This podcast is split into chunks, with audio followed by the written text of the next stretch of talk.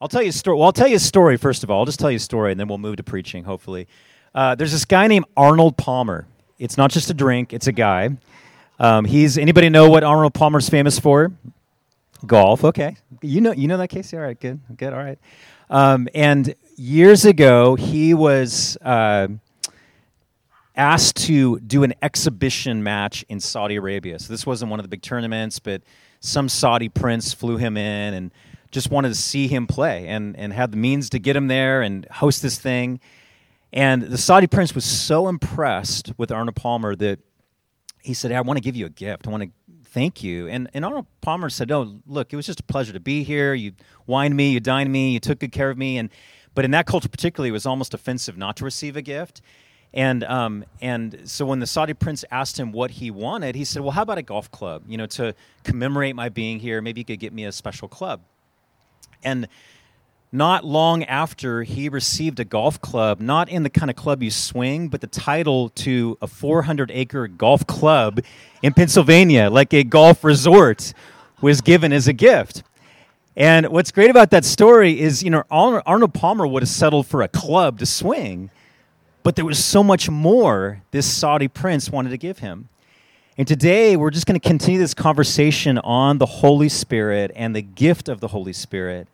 But what we want to talk about is this, this idea of more, that we want to be a people that are, and we, we see this modeled in Pete and Patty, that you, know, you guys have been talking about this for years. You're still excited. And you're still excited to see what's going to happen next Friday night. What, what are the stories you're going to hear from the road as your team's traveling? There's always more.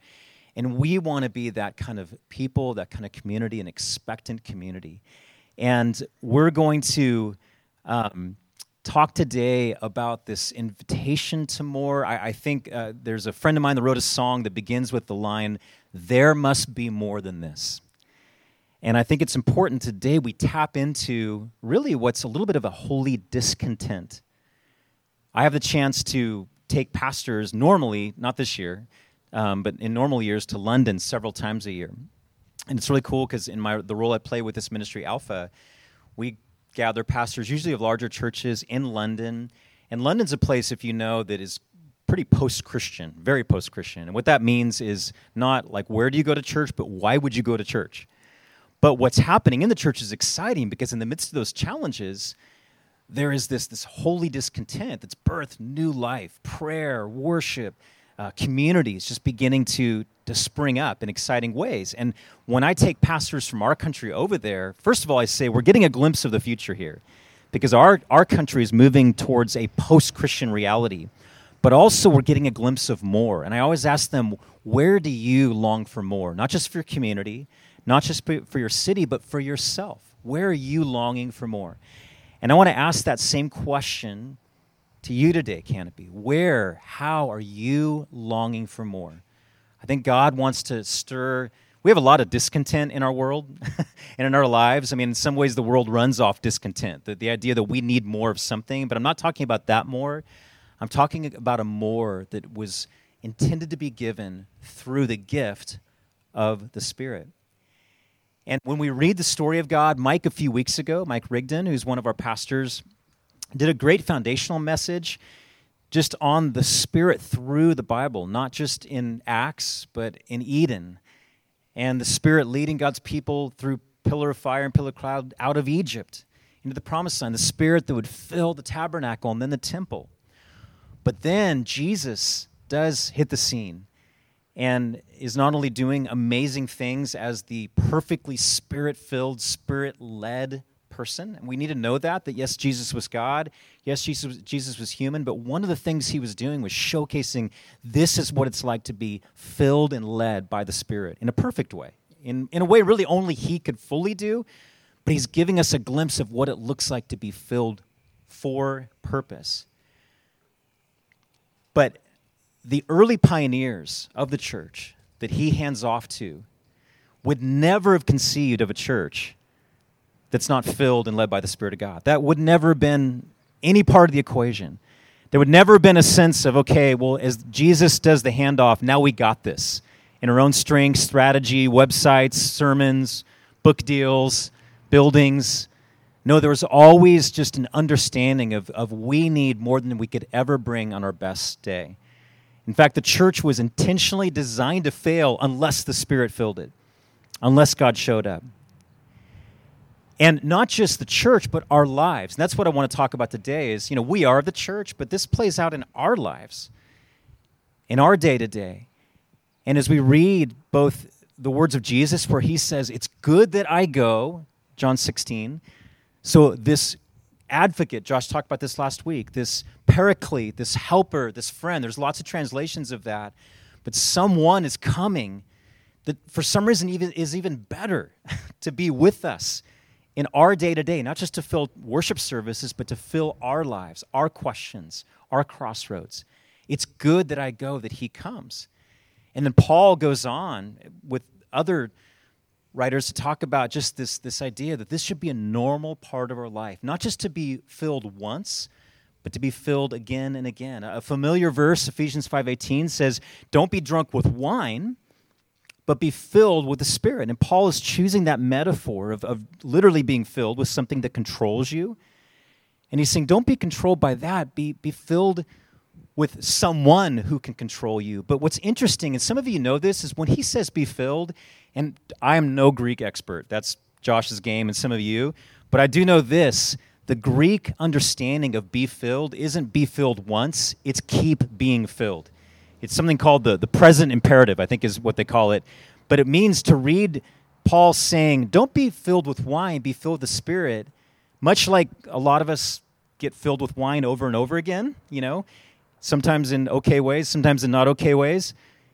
The, he's assuming that we're being filled over and over and over again with the Spirit. What does that mean? Well, I have a metaphor right now in my pocket. I feel like a magician. I'm going to pull out something cool here. Ta da! It's a balloon.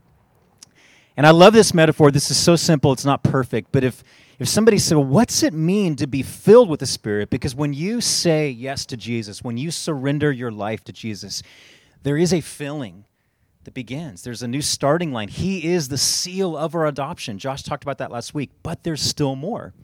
And so, if I were to fill this balloon with air, which I'll attempt to do right now, There we go. Can I ask you a question? Is this balloon full of air? But could there be more air? Let's find out. Is it filled with air? Could there be more air? You get the idea, right? So, on one hand, there's room for more. There's still room for more. But let me ask you this if I tied this off and left it somewhere for three days, what would happen? Do you guys know? It would leak. Do you know that? I mean, it doesn't look like there are holes in it. There are these microscopic holes in this balloon. And no matter how tight I tied it, it still has the capacity to leak. And I don't know if you guys know the name D.L. Moody. He's like a famous evangelist from, I think, the 19th century, one of the most legendary men of God of his day. He said, Why do I need to be filled with the Spirit over and over and over again? Because I leak. He said, I leak. I leak the Spirit. So not only is there capacity for more, but I'm leaking just in the course of my normal human life. And so we need the kind of we need to be the kind of people that aren't just looking for a one-time filling. That's something, to be honest with you, I always wanted and never really experienced. I just wanted to be wrecked, lightning bolts, clouds parting. Some of you have had experiences like that or an experience like that. I've never had that experience. But I know that I've been in moments, that more moments than I can remember, where God has filled me with His Spirit because I somehow found a posture that allowed for me to be filled. And that's what I want to talk about today is when we when we talk about what does life look like in the spirit beyond just that foundational testifying to our adoption that's our starting line what does it look like to just keep being filled and i'm just going to really quick suggest three ways that we can position ourselves to be filled by the Spirit. And the first one, and these all start with the letter R, because I'm one of those guys that I, I used to hate alliteration, and then I realized the older I get, the less I remember, and this helps me remember. So, for all the old people in the crowd, this is for you. And the first are three R's. The first one is resolve. That's kind of a fancy word. R, resolve. How do we be filled with the Spirit in ongoing ways? Resolve. And what does that mean? Well, I, I have a friend, a really smart friend named Mark Sayers, who's a brilliant author, and he writes this one of his books. He says, All corporate renewals begin with personal renewals. When we talk about corporate renewal, if you've been around the church for a while, and particularly in Orange County, there's been talk for a long time about renewals happening, revivals happening. That may be true, but what Mark Sayers is saying, it begins with people, not just events or churches or worship experiences. Corporate renewals begin with personal renewals. Personal renewals occur when women and men of God come to the end of themselves. Their discontent, there's that word, to solidify, I'm sorry, their discontent begins to solidify into a desire to live in a new way. So there's this discontent that becomes a resolve to say there again, there must be more. And I'm seeing discontentment grow in the church right now. I'm seeing that in men and women who are leading it. There must be more than we can bring on our best day, best teaching, best budget, all that. But not just for churches, for our lives. And I just think it sounds so simple, but there has to be a line when it comes to being filled and led by the Spirit where we just say, I'm going to resolve to not settle for what can be explained by me.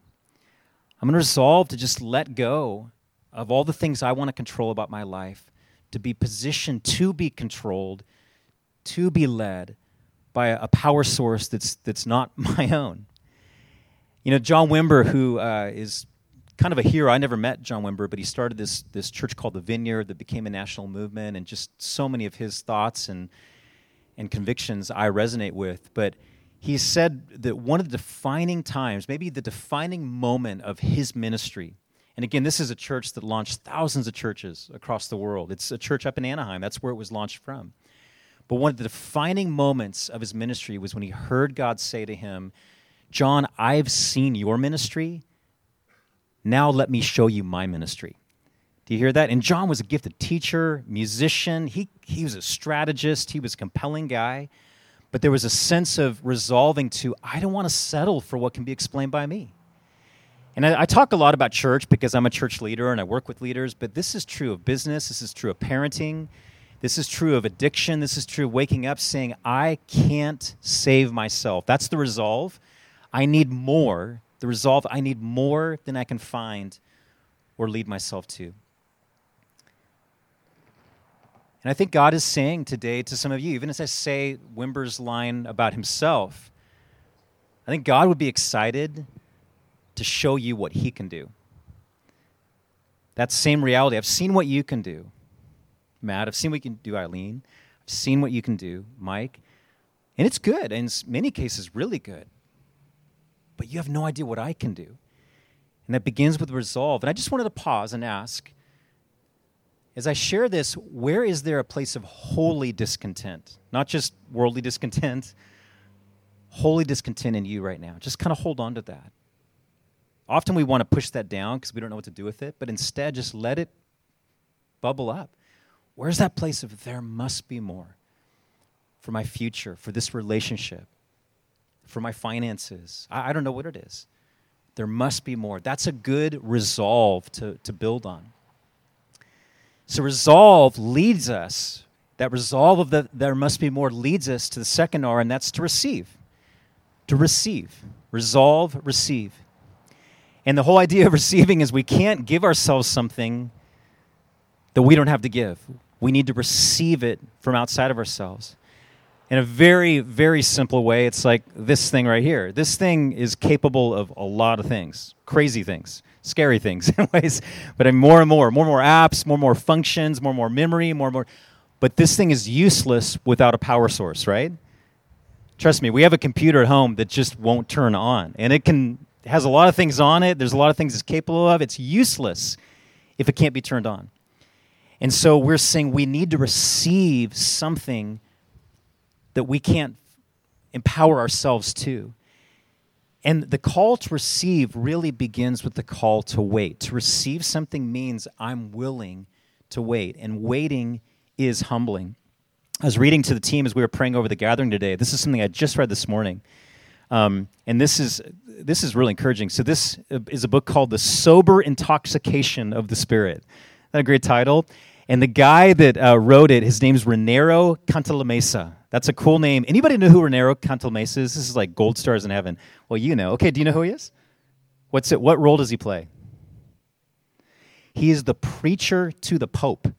Do you know that? The, do you know the Pope, and not just this Pope? I think he's been at least for two popes, the pastor to the Pope. And so this guy literally preaches like to the Pope as if he's in a church service, but just the Pope. And he's the pastor to the Pope, the confidant of the Pope. And he's an incredible man. I've met him, incredible man. But he wrote this book on the Holy Spirit. And he says this He says, when it comes to receiving, if I can find it, it says, what we can do then to experience our own Pentecost or our own filling of the Spirit. No, I'm sorry. What he's asking the question, what can we do then to experience our own Pentecost? if we can't do anything positive. He's saying, what can we do if we can't power ourselves? We can make ourselves empty to allow the Holy Spirit to come. Making ourselves empty means having an attitude of profound, sincere humility before God. And I think that, you know, we look back on what happened in Luke and Acts and just the, the story of the early church, and, and you know, it's incredible. Just the, the, the multiplication, the impact. I mean, a, a small movement changed the world, but their most important instructions had to do with waiting. Humble, probably anxious and expectant waiting. Luke 24 says this. It's Jesus' words. This is the message version. It says, You're the witnesses. So you guys are going to take this story forward tag you're it, but he says what comes next is very important. Jesus talking to the disciples before he's going to ascend, he says, What comes next, I am sending what my Father promised you. That's the Holy Spirit. So stay here in the city until he arrives, until you're equipped with power from on high. So their most important instruction was to wait. Don't try to do this in your own power. You've got to wait till the Spirit comes. You have to pause before you go. And waiting's hard. I, you, some of you know, Lisa and I both had a unique experience separately of doing three weeks of solitude. And not together, that wouldn't be solitude. I did it, and then she did it later because it was so powerful. But so much of what was powerful was just sitting around humbly waiting for something to happen and being bored to death in it at times. I mean, it was a really pretty place, but after a while, even pretty gets boring. But I'll tell you, there was a power and an intimacy I received, not overnight, not in my agenda, not in the ways I'd even hoped for, different and better, that just came through creating space to wait. Many of us know Sheridan McDaniel. You guys know Pastor Sheridan, who's part of Place for Worship. We had a chance to be with them last week, and we'll be with them every month. I had breakfast with Sheridan this week. And Sheridan is a seasoned pastor of pastors. You guys get that, right? I mean, not only is he leading this community, he leads a lot of leaders. But he's learning for the first time about solitude. And he was telling me he had been in Atlanta, come home, and the big takeaway was at this retreat, I need to create more space in my life to receive from God. And God can't fill space that isn't there. So I want to encourage you this idea of receiving is tied to to making sure that we're creating space for, for God, for the Holy Spirit to fill, to lead, to empower. And that can be three weeks of solitude. That won't be for most of you. That could be, as Sheridan's trying to do, a couple hours of solitude. But honestly, this is where even those touch points, even those mornings, I mean, would we agree our mornings are different, our days are different when we take time to even do 10 minutes, which sounds token, but it's something that allows us to receive something to start our day. For some reason, I was thinking um, my kids have all done this thing out in our front yard called the passing tree. This is when like flag football was the thing at Mariners Christian School, and it started with my son Caden, who's our oldest, and he was trying to figure out how to be a receiver. And so we'd run this. You guys know what a passing tree is? Like you run these patterns. So it's like you're running like 10 patterns, and they'd memorize what the passing tree is. But then Tegan wanted in, then Britton wanted in, Britton, you've run the passing tree, haven't you? Yeah. And then even Talia wanted in. So we have our kids like running routes on, on the street in front of our house. But it made me realize through that repetition, they knew where to be and when to receive the ball. But it was only through repetition of, of just running that route again, being ready, hands open, that they would be where the ball was going. And they all got to be pretty good at catching. And a lot of us want to catch without doing the work of positioning ourselves to receive. So we start with resolve, saying, There must be more than what I can lead myself to. We move to receiving, saying, Well, I want to be the kind of person that humbly learns to create space and wait, learns to be ready to catch whatever God, whatever the Holy Spirit has to give. But then finally, it's really uh, the last R is, is, I think, probably the most important one, and it's risk. Resolve, receive, risk. The same guy, John Wimber, that I quoted before, has a famous line where he says, How do you spell faith? R I S K. That's how you spell faith. You have to risk. And in faith, sometimes we think about, you know, faith going out and reaching Costa Mesa or reaching the world. Sometimes faith is just receiving for ourselves. Some of you, even I, have been this person, just feel like. Have you ever felt like the only person you feel like God can't speak to in a gathering? it's like you believe it for everybody else, you don't believe it for yourself. And one of the biggest risks is saying, I'm going to come again. And whether I receive or not, I'm going to step out and position myself to try.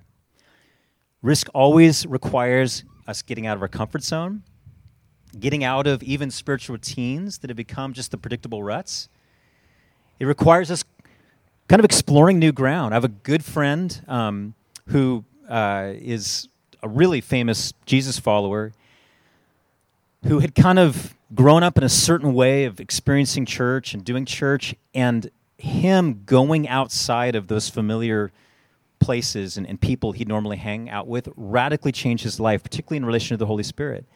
And he found himself in places he wasn't entirely comfortable with. He didn't even entirely agree with some of the stuff happening as a pastor, but there was something, an expectancy he experienced there that just totally changed the way he understood his relationship with God. And he never would have experienced that unless he kind of stepped beyond some of these dividing lines or these fences that, that he would now admit that you know those, those weren't even things necessarily that were from god. They were more from his tradition his upbringing. So from a pastoral perspective but just from a life perspective is going where can i risk going to places where god is moving uniquely maybe differently than i've known before? Getting out of that comfort zone seems to put us in a position to receive. You guys have heard me quote this dozens of times if you've been part of a canopy, but it's probably my favorite quote outside scripture. It's, it's Oswald Chambers says, Our complete weakness and dependence is always the occasion for the Spirit of God to manifest His power. And so it's like the places where we feel weak, dependent, that's probably where God is most likely to show up. And this is a time where we're seeing this happen in the church in encouraging ways. You guys know COVID was hard in a lot of directions, but certainly for churches.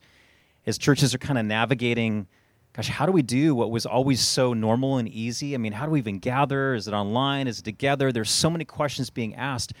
But I think what I'm seeing, and I, I haven't talked much to Pete and Patty about this, but I imagine what you guys are seeing is there's an opportunity to not just gravitate back towards what we had, but to risk something different for the future. And that's not just the opportunity for the church, that's the opportunity for the people who are the church.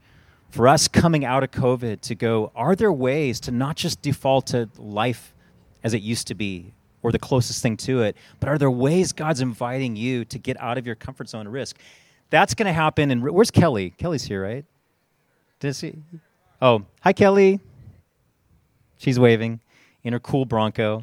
Um, Kelly and so Kristen Titoff, some of you guys know Dave and Kristen. They help lead lead Newport One, our house church there. Kristen just told me like two weeks ago. She's like, "I'm going to Tanzania. Is that where you guys are going? Tanzania? Yeah. Well, Kelly and and Kristen um, just is recovering from cancer. She's had the craziest year, but she's alive. Like she's electric because she's kind of in that place where like, what do I have to lose? But I have so much to gain if I just keep following where God's leading, but I just keep walking through doors that are open. And so Kelly, who has this incredible ministry there, invited her to go. And I just talked to Kristen, and she was telling me, and I'll just tell you, there was a there was a, a, a good scaredness as far as I don't know what's going to happen there, but there was an aliveness that I'm like, that's the kind of person that the Spirit can lead. That's the and and we want to be the kind of people that are in this season, maybe more than any of our lifetimes, open to rebuilding differently, open to going to some of the places we weren't as comfortable, because likely that's going to allow us to be the kind of people that are most ready to receive what God has to give. And I love this line. Uh, one of my favorite pastors, this British guy named Simon Ponsonby, writes this, and I'll, I'll use this as we come in for a landing. He says, talking about the early church, he says, those early Christians had no degrees from the best universities, they had no MBA management courses, they'd gone through no psychological Myers Briggs compatibility profiles. They had no financial investment portfolios, but they had a revelation of God, the revelation of their inheritance in Christ, and a Holy Spirit power from on high. With this, God took 120 people and shook the world. And guys, that's our story. That's our story, not just their story. That's the story. There's probably about 120 people here if we include the kids. And what if, as we continue this journey, we become the kind of people that can, first of all, just resolve to, there must be more. There must be more, not just for Canopy, but for my life, my marriage, my kids, my workplace, my neighborhood, my school. There must be more. Second of all, we say, okay, well, if there's more, how do we position ourselves to receive more? Am I creating space for God to fill? And thirdly, what's risk look like? What's it look like this summer is we summer will go by quick. I, know, I don't want to depress you, but it'll be like fall tomorrow. Will there be a highlight reel if we took this risk and that risk? Because I have a feeling we know it's going to come from Kelly and Kristen, but for all of us, there's going to be stories of as we risked, the Holy Spirit showed up. I love this line. This is a Mike Erre line, I think, um, for those of you who know Mike, but God doesn't steer parked cars. You heard that line? God doesn't steer parked cars and just assumes, man, we're moving and then God wants to steer us. Some of us just are parked and like, God, do something. And He's like, well, get moving in these right directions. And I'm happy to steer, direct, empower you to more. So today, I want you to just take those things home, resolve, receive, risk,